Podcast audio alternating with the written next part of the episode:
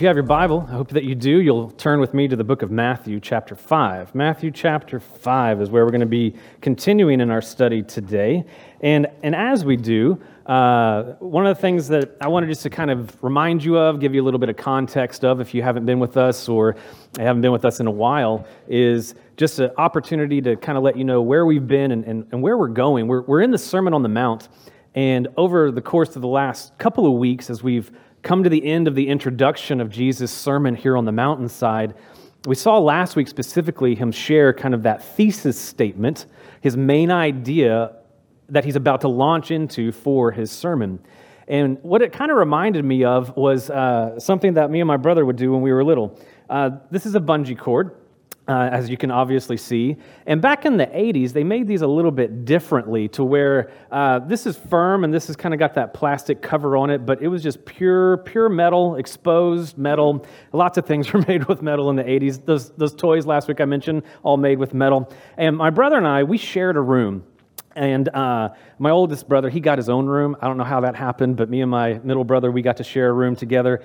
And one of the things that we loved to do was compete with one another.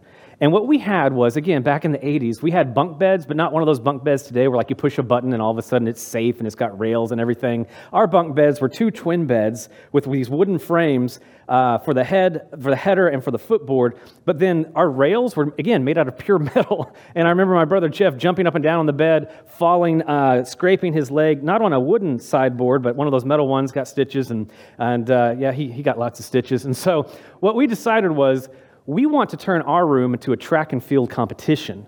And on the, the end post of like, here's the headboard, here's the footboard, not bunk bed situation, just a twin bed, we would take this bungee cord with, with another and we would strap it on the edge of this little knob of the, the like the little wooden top. So it's just like maybe, maybe maybe a half an inch of, of, a, of, a, piece of wood there, and you'd strap it there and you connect it, and you strap it over here and you would connect it.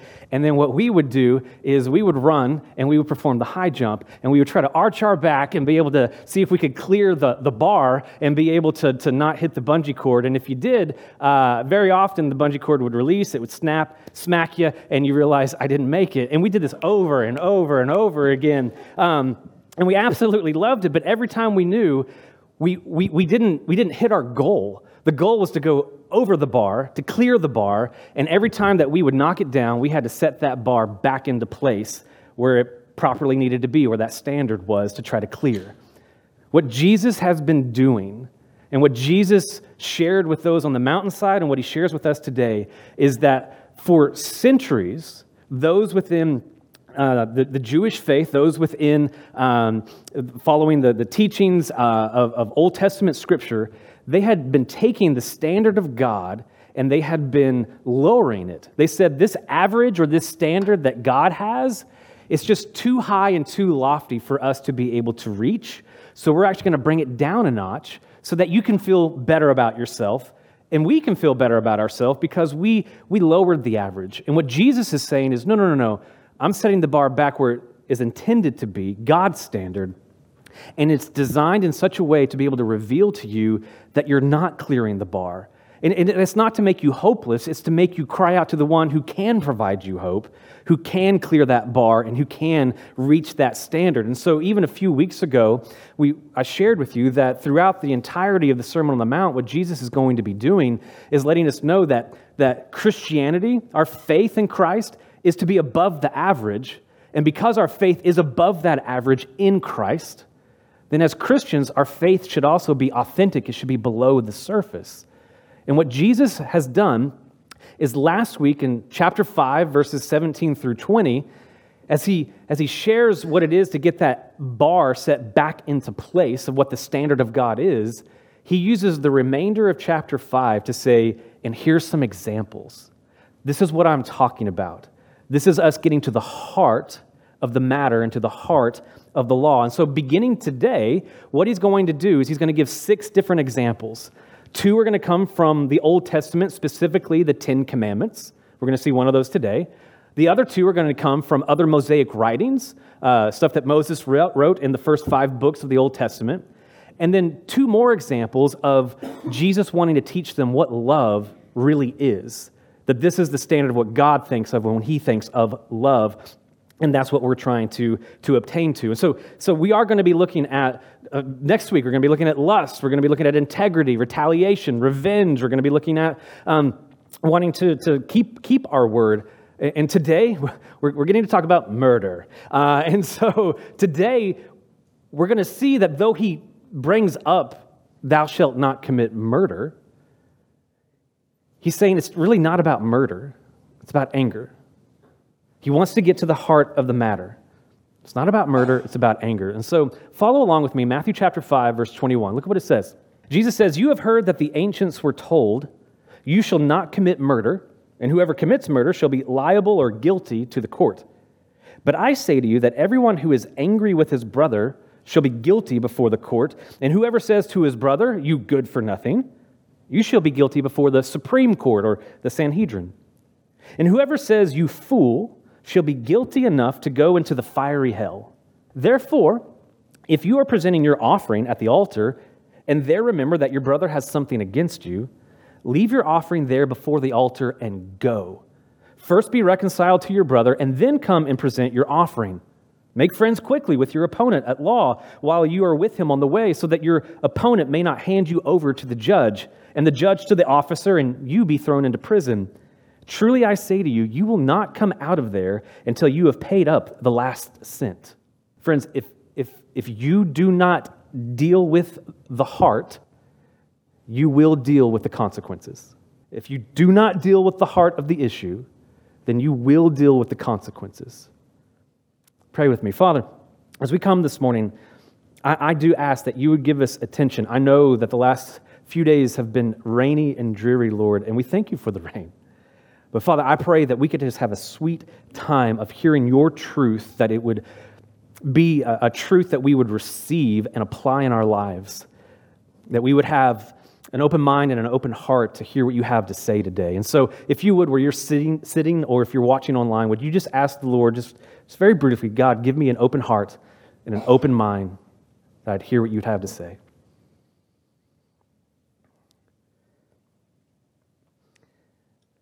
And would you pray for me that I would share with you simply the truth of what God has for us today?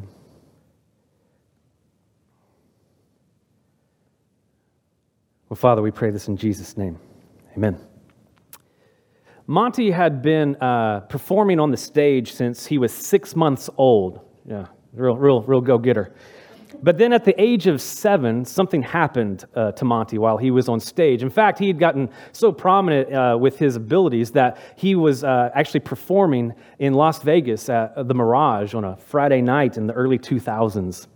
And it was in this performance that something quite unexpected happened with, with Monty and with those that he was performing with. What you need to know about Monty is that Monty is actually a 400 pound white tiger. Some of you may remember this story of in this performance and in this uh, moment in Las Vegas, Monty turned on Siegfried of Siegfried and Roy and mauled him at his neck and at his arms. And Roy, uh, I guess it was Roy, not Siegfried. No, Siegfried and Roy. Roy, Roy had uh, even a significant stroke as, as a result of all of this. And as tame as that animal had been for that many years, and performing that many times. Genetically, wild animal at heart, dangerous at heart. For, for us today, we might look at this passage and go, I'm good with this one. I haven't killed anybody, not even this week. I'm doing great, batting, batting 100 right here. No, no, no issues. So what's next? And I would imagine that even as Jesus is there teaching on the mountainside, and he says, You have heard that it was said. And you'll notice over the next few weeks that this is Jesus' kind of model and rhythm, is he goes, You have heard that it was said, but I say to you. And this is the first example of this. You have heard that it was said that you shall not commit murder. One of the big ten, one of the ten commandments. And they're like, Yeah, I have heard that. What about it, Jesus? Well, I want to say something else to you they would even probably be listening to him saying, yeah, this is, this is actually a really good statement. This is a really good idea. But, but what, what I realize is that I'm, I'm obeying this one. What, what's your point, Jesus? I, I, I haven't committed homicide. I'm crushing this religion thing. What's next?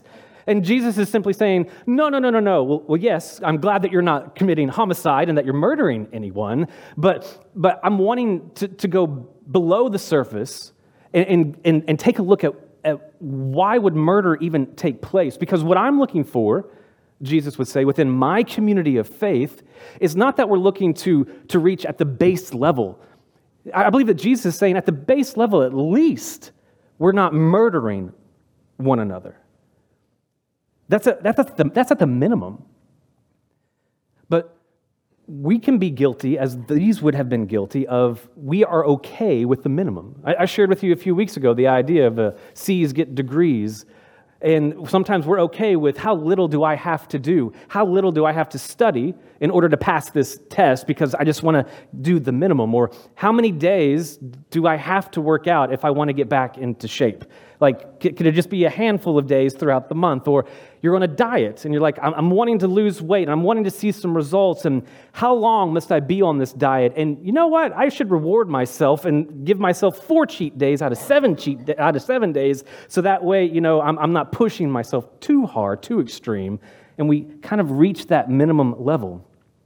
And Jesus is talking, when he's talking about this idea of the, of, of the minimum, he's saying, one, we're not doing that with the Word of God and the standard of God. We're not looking at how can we just get by and go, I cleared that one, technically. I, I cleared the bar, even though I lowered the bar down to here, and there was no real standard to, to, to see. We can be guilty of just saying, well, how much do I have to do to really be holy? What, what, is, what does that look like? Can you, can you give me a, a, a list, pastor or, or Bible, so that way I can just do those things? How much do I have to serve to really consider to be in and, and to be a part of, of the kingdom and to know that one day I'll have everlasting life? And again, Jesus is saying this is not the community that I'm building. So, for us as, as a church family, but for us also as individuals, I, I want to urge us as Mission Point that we would choose to pursue who you, who we are meant to be in Christ. That we're not just looking to get by, we're not looking to exhaust ourselves, but we're not just looking to get by. We're, we're looking to see what is God's standard, what are God's commands, and that's what we want to obey, and that's what we want to live out. And so when Jesus begins to get a little bit below the surface of what he's saying, of you've heard it said, you should not commit murder, but I say to you, and he begins to talk about anger, I begin to think, do we really need any illustrations on anger right now in 2021? In fact, right now, I believe that I, I, could just simply say a few words, and as I watch you, I wonder if some of you, if your eye twitches or you have an uncontrollable like twitch on your face, if I just simply say politics, COVID, vaccines. Don't, don't meddle, preacher. I'm not meddling. This is just the reality of what we're in right now. And I'm sure there's all people on either side of any of these issues. And we see it on the news and we see it on our phones and we see it on our tablets, and it's just anger. And some of you might be like, what I'm trying to basically say is, is we have an anger problem. And you go, yeah, they do. You have an anger problem, and I have an anger problem. You go, no, no, I don't. I'm not angry. You're angry. Point proven. If right now you're like, I'm not angry, uh, be careful. Danger. Dangerous we think that we have modified our conduct and our behavior through some kind of morality and some kind of band aid upon who we are as human beings. Some technical people might call it moral therapeutic deism. That's a fancy $5 phrase. But we're so good at conduct alteration and behavior that we don't realize that at the heart of the issue is our heart. And it must must be dealt with. Otherwise, we will suffer the consequences. And unbeknownst to us, and what scares us is to have that moment of how did that come out of my mouth to my loved one? How did I possibly lash out physically in this instance? Our hearts are amazing. God created them. God created the heart of, of man, not just the aortic pump thing that we got, but the essence of who we are. But man, we can be dangerous. if we don't know what to do with the heart. So, again, I don't think you really need an illustration of anger. But the question might come, and I think it's a fair question, as we read this, when Jesus says in verse 22, I say to you that everyone who is angry with his brother shall be guilty before the court. It's like, well, can I, can I ever get angry? Yes, you can. God gave you the emotion of anger. It, it, it produces something with us, and it, it's good for us at times, but we got to be careful because what we can do is we can allow our anger to overcome us and overtake us to where it's just our motivating uh, desire and aim if we're not careful. We're just that angry person, just constantly simmering and about ready to boil. But we see Jesus get angry. But he's not just getting angry because he wants revenge or he wants retaliation because you've hurt me. He gets angry when the standard of God and those created in the image of God are abused. That's a righteous anger and a righteous indignation. And when we see evil in the world, and we see injustice in the world being perpetrated upon people who are helpless, take, take the example of just children who are being trafficked. When you hear that or you see reports on that, and anger doesn't boil up within you of how could someone treat any kind of human being that way, then we are missing something that God, I believe, has placed within us, which is we want justice and we want evil to be dealt with because it's wrong and because we love people. And we don't want to see those being taken advantage of. When Jesus flipped the tables there in the, there, there in the temple and, and began to just whip people to get them out, yes, he, he is he is expressing his anger, but because of what they are doing with the standard of God, and they are deceiving people of this is what God expects or thinks of you to be in right relationship with him. And he's like, no. And he has every right to do so. But he's in control. And he does this because he loves the people who created in the image of God. And so, what we're going to see in verse 22 is, is two things. We're going to see two progressions a progression of anger, but also a progression of consequences.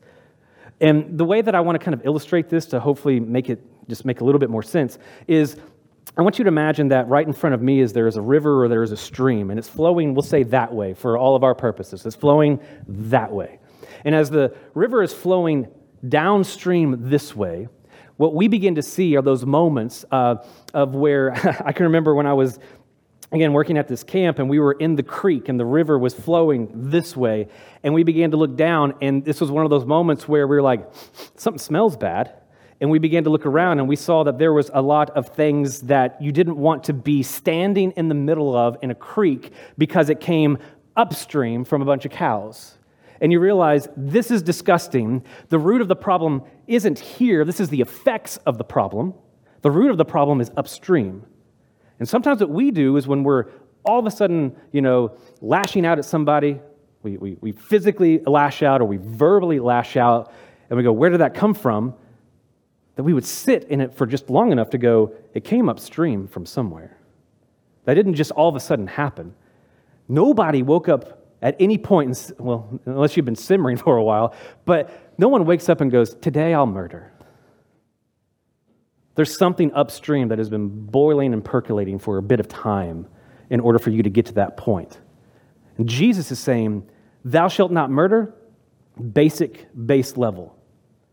But let's go upstream of, upstream of why that would even happen. Let's get to the heart of, of the matter. And so he says in verse 22 he says specifically, he says, I, I, if you're angry, you're going to be guilty before the court. He goes on and says, if you say to someone, you are a good for nothing, this is literally, uh, in your translation, it might say if you insult someone, or if you, uh, it's literally the Aramaic word raka. It's just a fun word, raka. Raka means an empty head.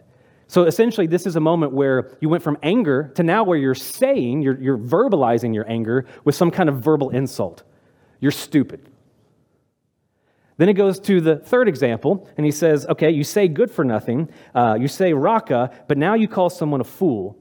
So you're not only uh, allowing your anger to come out in the Aramaic, you're allowing it to come out at this point in the Greek. So there's all kinds of languages we can be angry in. And so you're insulting someone, saying that they're an empty head, that they're stupid, but to call someone a fool was dealing with the heart of a person. It's saying at your heart, you're stupid enough, one, not to believe in God, and two, not to believe in consequences. And so as a result, at your heart, you are bad.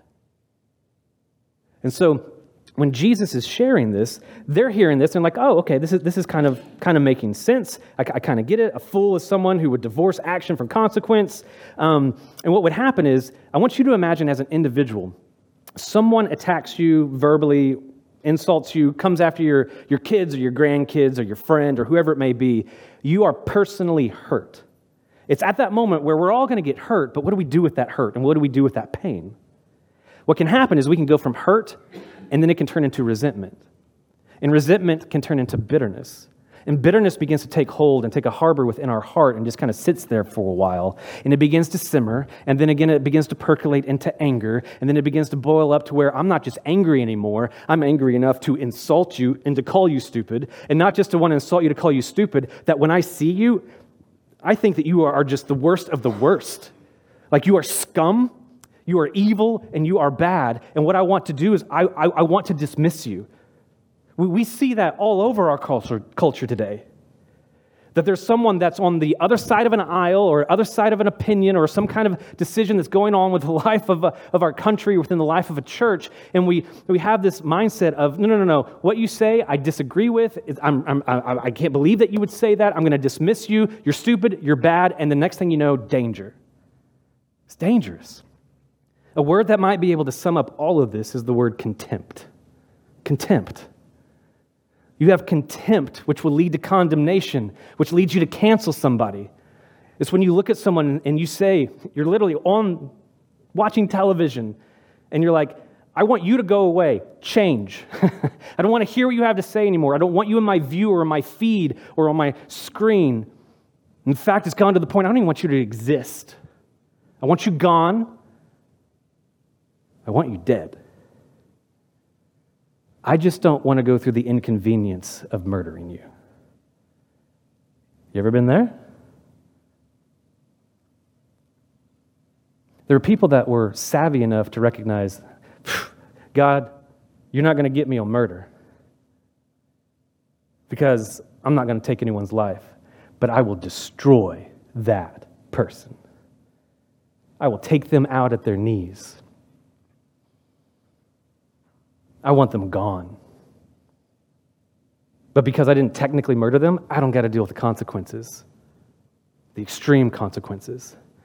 And what Jesus is showing them is we're going upstream, we're getting to the heart of the matter. And consequences will come even at the, even, even at the level of anger. And calling someone a name, an insult, calling someone a fool.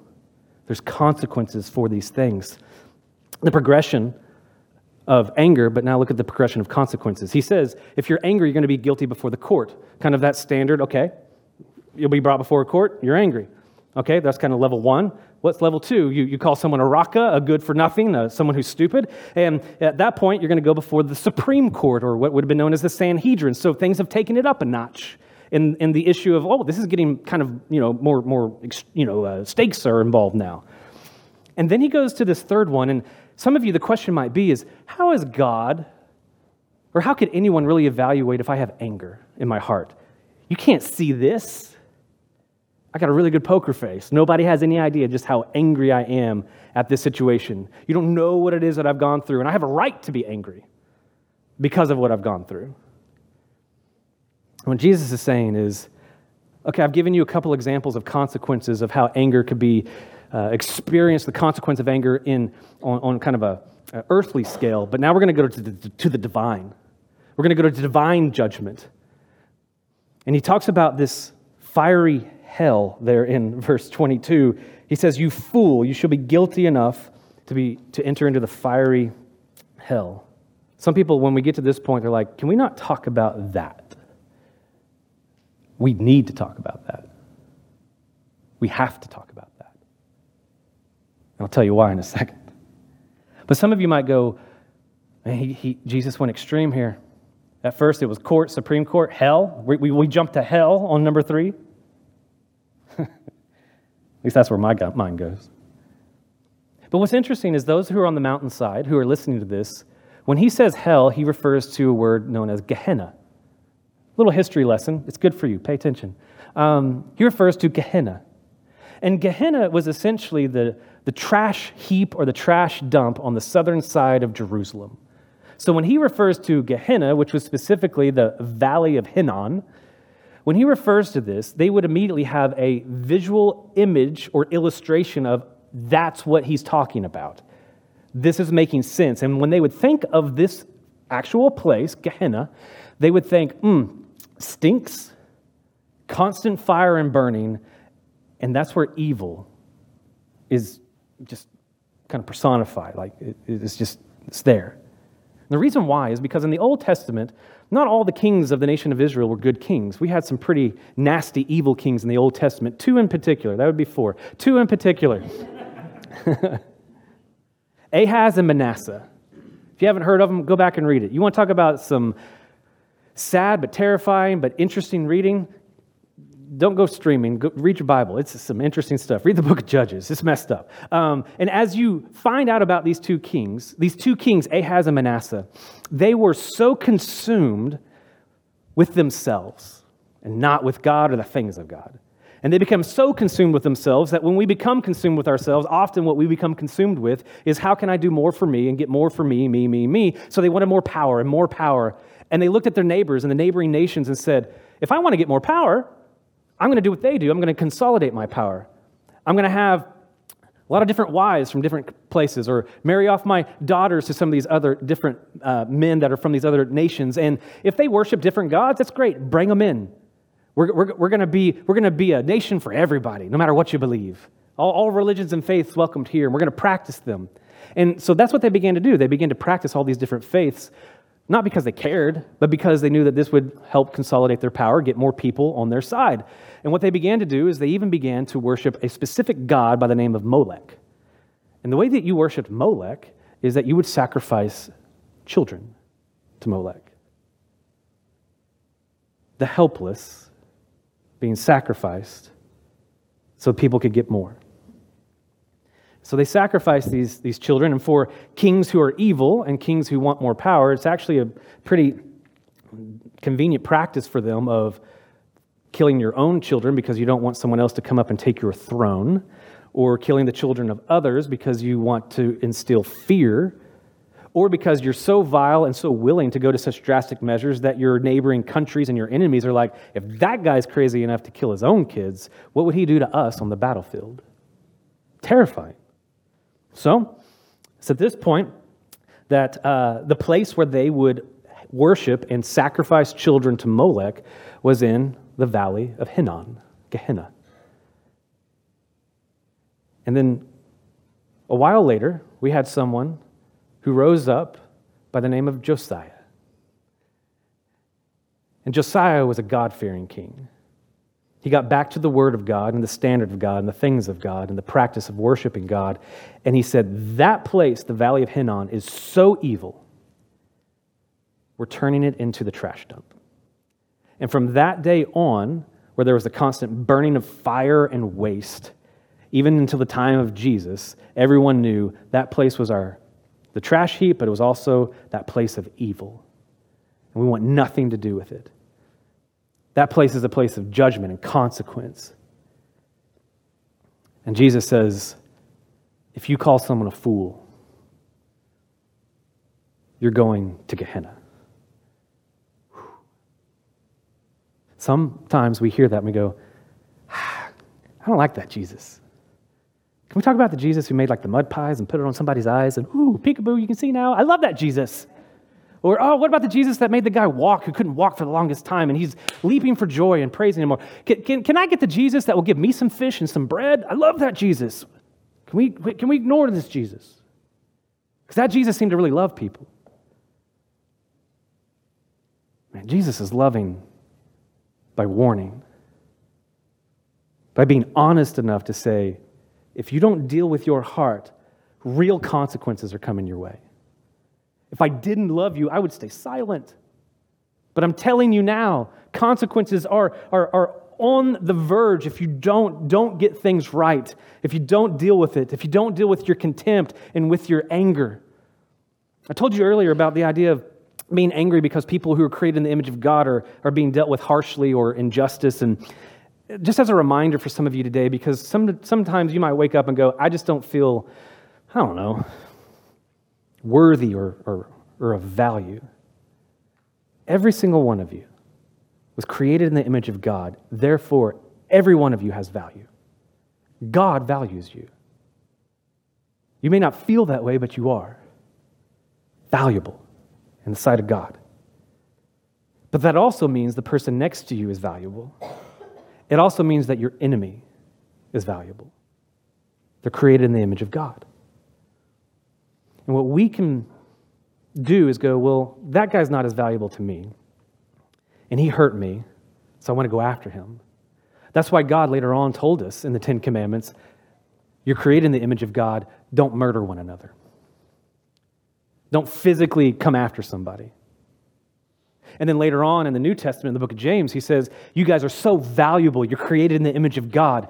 Don't lash out verbally towards one another. Be careful with the use of your words because what you say to someone who's created in the image of God, you're coming after them, but you're also coming after God and who He is created in His image. So beware, danger of when we begin to lash out physically or verbally because anger took over and took root. And it didn't get processed in righteous indignation, it got processed in self righteous indignation, self righteous anger. And so, Jesus, I believe, at this moment becomes extreme of this consequence because he doesn't want us to go that route. He doesn't want us to experience that kind of judgment. And he doesn't want his community of faith to harbor this kind of anger and contempt because he knows where it leads. And it's going to eventually, when it's upstream, it's going to eventually lead downstream to where we are verbally or physically coming after individuals. So we got to deal with the heart or we got to deal with consequences. So he gets into verse 23 through 26. And in verse 23, he says, Therefore, in light of everything that I've just said, in light of the fact that verse 21 and 20, uh, 22 are true, he shifts in two different areas. One, he goes, We've been talking about murder and anger, and it's not about murder, it's about anger, it's about the heart of the matter. But now let me give you some examples, and let's make it very personalized. Because what's interesting in verse 21 and 22, he's using the, the word when he says, You have heard that the ancients were told. He's actually saying, in this way that we would use it, y'all. It's like the you plural. It's like y'all as a group have heard this. But when he gets into verse 23, he changes it from you as in y'all to you as in you, a singular you. He's getting to you, not the person sitting next to you on the mountainside, not the person sitting next to you in this room. He's coming to your doorstep and to your heart, and he's saying, Let's talk about you. Not about someone else, but about you and your anger and your heart. So he says, if you want to get, if you want to deal with this anger issue, you need to do two things. You need to get right with your brother. You need to get right with your fellow man or your fellow woman.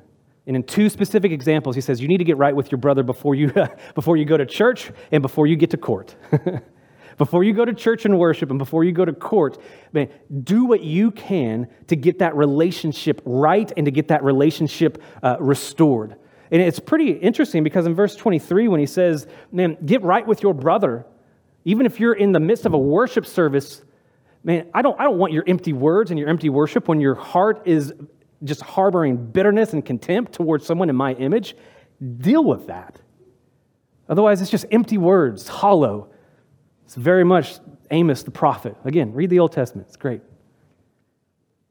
And so to me, there's no greater application than we can see than out of the end of this passage, 23 through 26, and it's just simply this get on your anger early because it costs too much to wait.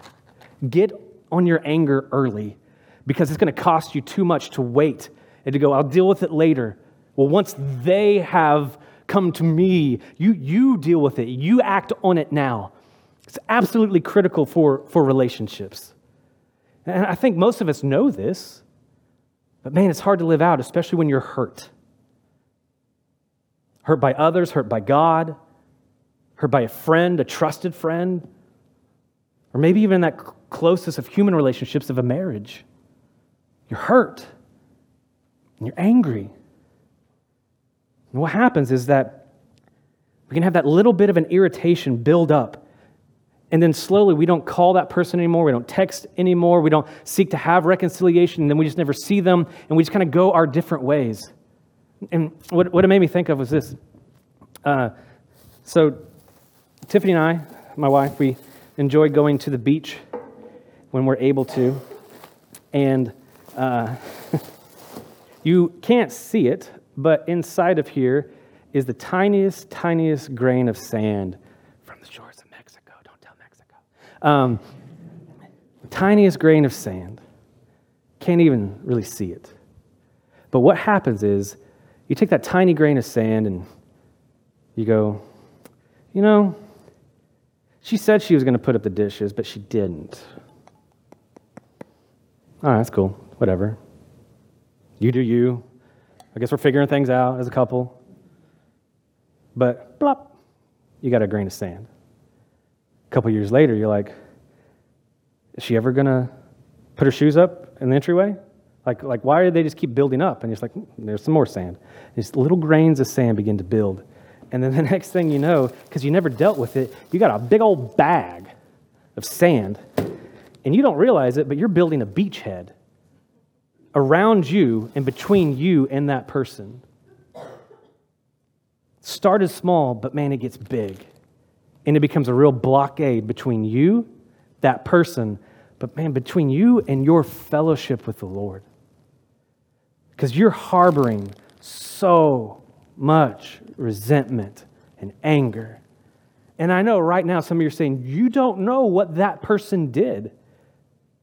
What he said, what she said, the, the, the, abuse, none of it is justifying any of that. As I said, it is evil and it's injustice, and we should be angry with it. But what have you done with the anger? Have you let it continue to fester and build up?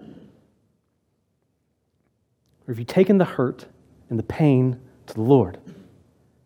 Because if we try to deal with our own anger, it's only going to build up and it's only going to create these barriers between us and others and us and God.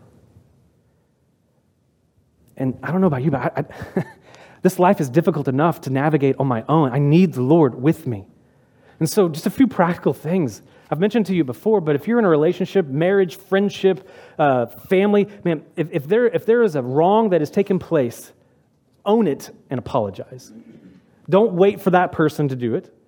The beauty of what we even have right now is Jesus says, man, if you're going to be in a worship and you realize I got an issue with me and my brother or sister and I need to deal with it, it, you can even text today and be like, before I proceed any more of offering up a song of praise or listening to a sermon or what you have to say, man, I need to deal with this. Jesus comes to the, to the heart of it. Own it, confess it. But can I tell you this? Own it, confess it, and leave it. Doesn't mean it didn't happen or didn't exist, but own it, confess that anger, own that anger, and then leave it on the altar. Leave it with the Lord. Look for resolution and reconciliation between you and that friend or that loved one. And trust God to deal with it. For some of you, it may be not a loved one, it may be an enemy. It may be someone who's been so antagonistic towards you, someone who has, again, hurt you verbally, physically, within your family or within your work. We're not justifying the evil that they have perpetrated because it is wrong and it is injustice. But if you seek to deal with it, it's going to destroy you from the inside out. And so you need to take your heart and you need to hand it over. Because if you don't deal with the con- or deal with your heart, you will deal with the consequences. I've said it a few times, but I want to clarify that one specific point. You do need to deal with your heart. You do. But you can't change your heart. You can't. I've heard some even say in years kind of growing up, man, you just need to follow your heart. Wherever it's just leading you, you go. Follow your heart. That's dangerous. My, my heart, scripture says, is uh, deceitfully wicked. if I just want to follow my own desires and paths, that, that's, a, that's a scary thing. That's dangerous. So I would definitely say don't, don't follow your heart. Others might come along and say, well, you know what? You should lead your heart. You, are in charge of your life. You're the captain of your soul. You, you lead your heart. You, you lead the charge of what it is to, to, to lead your family and to lead these relationships. I think that's better, but still, you're in control of your heart that, that can easily get away from you. The most essential thing that we could do today is to submit your heart. Submit your heart to the Lord in every aspect. And some of you are sitting here right now and going, I've already done that. I've submitted my life to Jesus, my heart to Jesus. I've placed my trust and my faith and my hope in Jesus. I'm a Christian. Submit again. And you go, no, no, no, I don't want to do that because are you saying I have to get saved again? No. I'm saying you need to submit your heart again.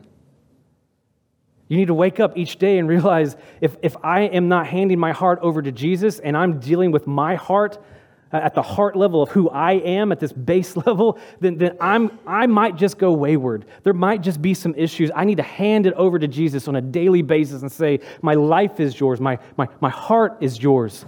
So that when hurt does come your way, and there is some resentment and bitterness because you were hurt, and that is an issue, that is a big deal when someone hurts us.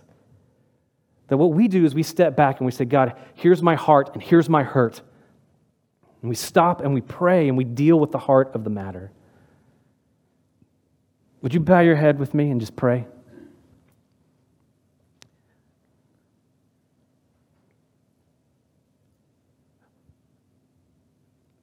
Church family, what I'm, what I'm inviting you to do this morning is it's, it's, it's simple, but it's hard, especially when, when injustice has happened and I would imagine in a group even of this size, if, if something has happened to you that someone has harmed you in your past, verbally, emotionally, physically,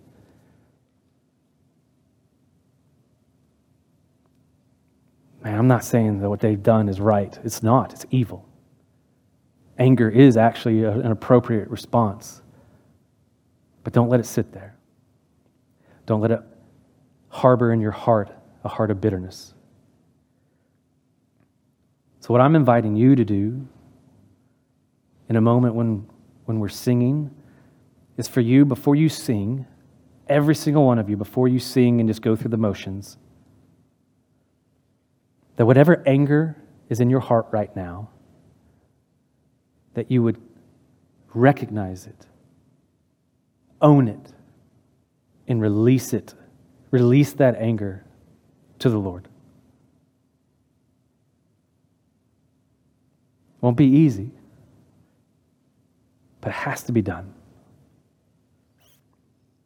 And the other is that you wouldn't only just release your anger and trust God, but that you, again, would submit your heart again to Jesus.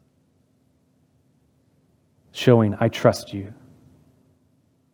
I believe that your word says that vengeance is the Lord. I'll let you handle it. I'll let you deal with it. And so, in just a moment, we're going to sing. We're going to stand and we're going to sing, but please heed the words and the warning of Jesus. Deal with your anger, which means dealing with your heart this morning. Father, I pray that we again that we could experience a sense of just a, a boulder and a, just a, a weight off of our shoulders today because we've been willing to even go back to some places that are hard in our memory. And we're willing to want to deal with those things and to deal with that hurt and that anger. And I pray that there could be so many across this room and those watching online that they could have a true sense of release as they hand things over to you. And so, Father, I'm just praying that in these last few moments of our time together as a church family of worship, that before we sing and before we worship through song, before we join in with these up here on this platform, that we would deal with our heart. Deal with that before we bring an offering to you. And I pray this in Jesus' name. Amen. Would you guys stand? And would you respond? And when you're able, join them in song.